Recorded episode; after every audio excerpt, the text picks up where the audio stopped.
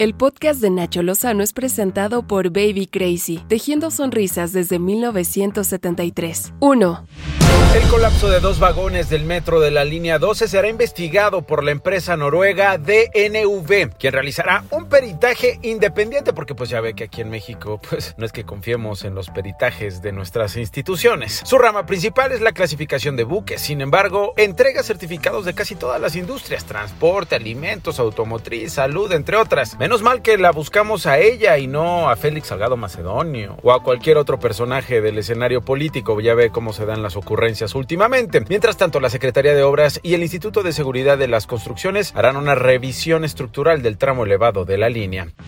Sobre este hecho, la Fiscalía de Justicia de la capital inició ya una carpeta de investigación por los delitos de homicidio doloso y daño a la propiedad. La dependencia informó que va a realizar esta investigación científica sobre el colapso de la estructura elevada a la altura de la estación Los Olivos. 2. El presidente Andrés Manuel López Obrador decretó duelo nacional por tres días debido al fallecimiento de estas 25 personas por el accidente. El decreto establece que hoy y mañana se izará a media asta la bandera nacional. En la mañanera, desde Palacio Nacional, López Obrador afirmó que habrá justicia por el desplome de la línea 12. Con apego a la legalidad y también este, con justicia. Va a haber justicia. No va a ser como antes, que todo lo ocultaban. ¿Y no hubiera sido mejor prevenir las injusticias? 3.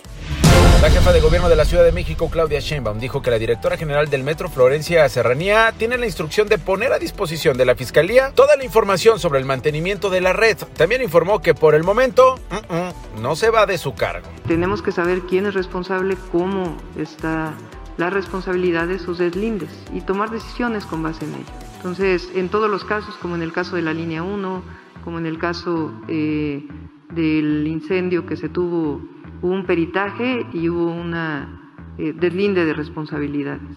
Entonces, tiene que haber este deslinde de responsabilidades. Homero Zavala, el secretario del Trabajo del Sindicato Mexicano del Metro, dijo que desde hace seis meses reportaron daños de estructura, justamente en el punto donde ocurrieron los hechos. Además, alertó de un riesgo en los tramos elevados de las líneas 4, 9 y B por la falta de mantenimiento. No es seguro.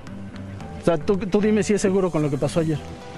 Si tú le hubieras preguntado ayer a Claudia, y se lo preguntaron en conferencia de prensa y dijo que era seguro el metro, que no pasaba nada, que habían sido incidentes muy pequeños. Ahí está la prueba. ¿Cuántos muertos?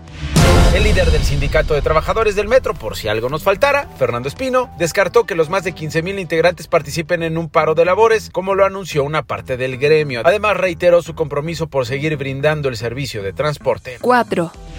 Kamala Harris, la vicepresidenta de los Estados Unidos de América, expresó sus condolencias a México tras el colapso de esta trave en la línea dorada. También lo hizo la cuenta oficial de la Casa Blanca. Justin Trudeau, el primer ministro de Canadá, expresó su pésame a las familias de las víctimas y puntualizó que su país apoya de todo corazón a México. Y esta mañana Vladimir Putin desde Rusia también expresó su solidaridad. 5.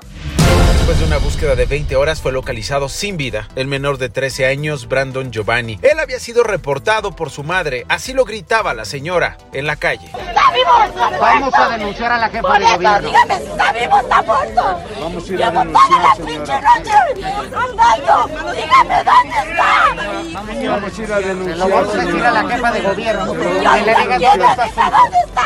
La jefa de gobierno se lo tiene que decir.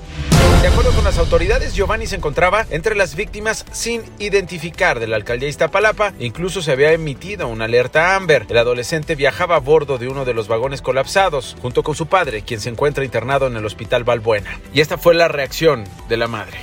Nada me va a devolver la salud de mi hijo. Nada me lo va a devolver. Me lo mataron. Pero que quede la conciencia de esas personas.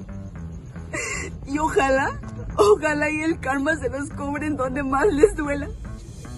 Así como a mí me arrebató a mi hijo. Estas fueron las cinco notas más relevantes del día con Nacho Lozano, presentado por Baby Crazy, tejiendo sonrisas desde 1973.